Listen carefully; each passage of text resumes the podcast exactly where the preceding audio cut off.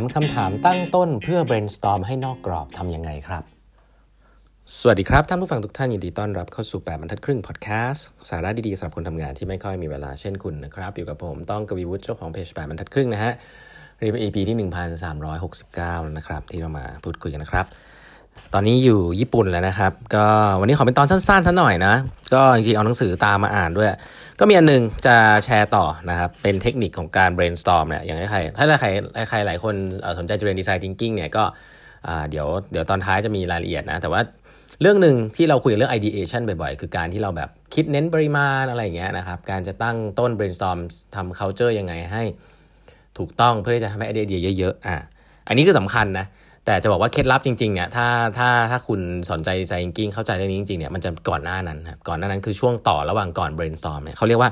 คุณต้องสร้างสิ่งเรียกว่า how might we statement นะครับ how might we statement คืออะไรผมคงไม่ต้องรายละเอียดเนาะผมแค่จะบอกว่าจริงๆแล้วมันเป็นแค่เฟรมในการที่เราจะตั้งคำถามเพื่อเตรียมตัวไปสู่ brainstorm แล้วไอ้เฟรมตัวนี้สำคัญมากเลยที่จะทำให้คุณออกนอกกรอบได้ผมยกตัวอย่างนะโจทย์ที่เรามักจะใช้กันครับที่ design school อย่างเช่นเราใช้อะไรง่ายๆอย่างเช่นไอติมนะการกินไอติมนี่มันดีไหมมันดีใช่ป่ะแต่ถ้าเราถามว่าไอติมมีเพนพอยต์อะไรบ้างมีอะไรบ้างครับมีประสบการณ์อะไรบ้างที่ไอติมอาจจะแบบเป็นประสบการณ์ที่ไม่ดีสำหรับเราครับอาจจะเป็นเรื่องของอะไรไอติมมันละลายถูกไหมไอติมมันละลายมันก็เลอะมือใช่ป่ะไอติมโคนอย่างเงี้ยลองนึกภาพไอติมโคนอ่ะมันละลายมันเลอะมือนี่ก็เป็นเพนพอยต์อันหนึ่งอะแค่ไอติมละลายเนี่ยเราคิดอะไรใหม่ได้เยอะไหมเราลองนึกภาพดูนะเช่นถ้าเราตั้งคำถามว่าไอติมละลายเนี่ยมันเป็นเพนพอยต์ถูกป่ะเวลาเราตั้งคำถาม brainstorm เนี่ยเราจะทำไงให้ไอติมมันไม่ละลายอะไรเงี้ยก็เป็นคำถามที่ดีนะแต่ว่าเราลองนึกดูมันมีหลายคำถามมากครับเช่นเราจะทำยังไงให้โคนมันมีรูปแบบใหม่ที่ทำให้ไอติมที่ละลายแล้วเนี่ยไม่ได้เป็นเพนอีกต่อไปลองนึกภาพดูว่าเรายังไม่ต้องทำให้ไอติมมันไม่ละลายนะไอติมละลายเข้าใจนะแต่เราจะทำยังไงให้ไอติมละลายไม่ได้เป็นสิ่งที่แย่เราจะดีไซน์โคนแบบใหม่ยังไงที่ทำให้ไอติมละลายเป็นส่วนหนึ่งของ experience ของการกินไอติมโอ้โหคิดแค่นี้นี่ถ้าตั้งคำถามแบบนี้เป็นเนี่ยไอเดียบานเลยนะฮะโอ้โหเป็นโคนรูปอะไรดีฮะโคนรูปเป็นโคนที่แบบมีรองรับน้ำไอติมได้ด้วยแล้วก็ตกแต่งอะไรเงี้ยมันก็จะกลายเป็นซันเดย์ง่ายๆอะไรเงี้ยนี่ผมพูดไปไวเนอะแต่ว่ามันเป็นแค่การตั้งคำถามนะเดี๋ยวถ้าเราถามว่าเราจะทำยังไงให้ไอติมที่ละลายเป็นของหวานชนิดหนึ่ง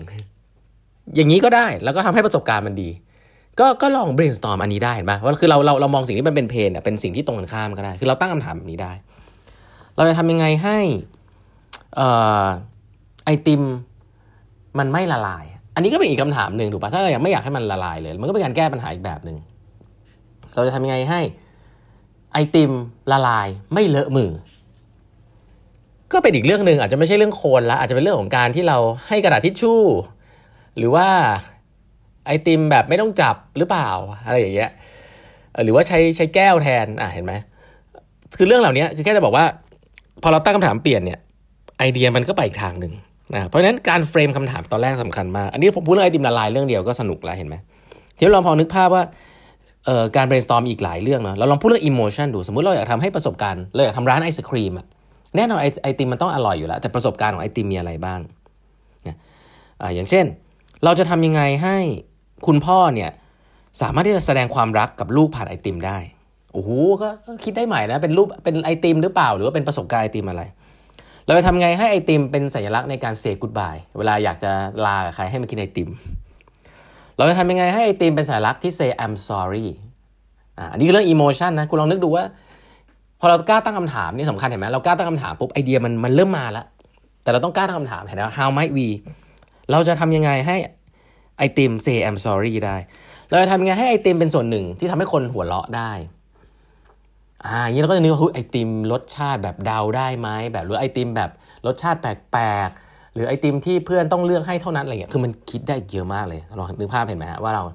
พอเราไม่ได้พูดกว้างๆเราลง specific ถึงแง่มุมต่างๆของการคิดนอกกรอบเนี่ยมันช่วยนะครับเราจะทำยังไงให้ไอติมมันไปอยู่ในงานแต่งงานได้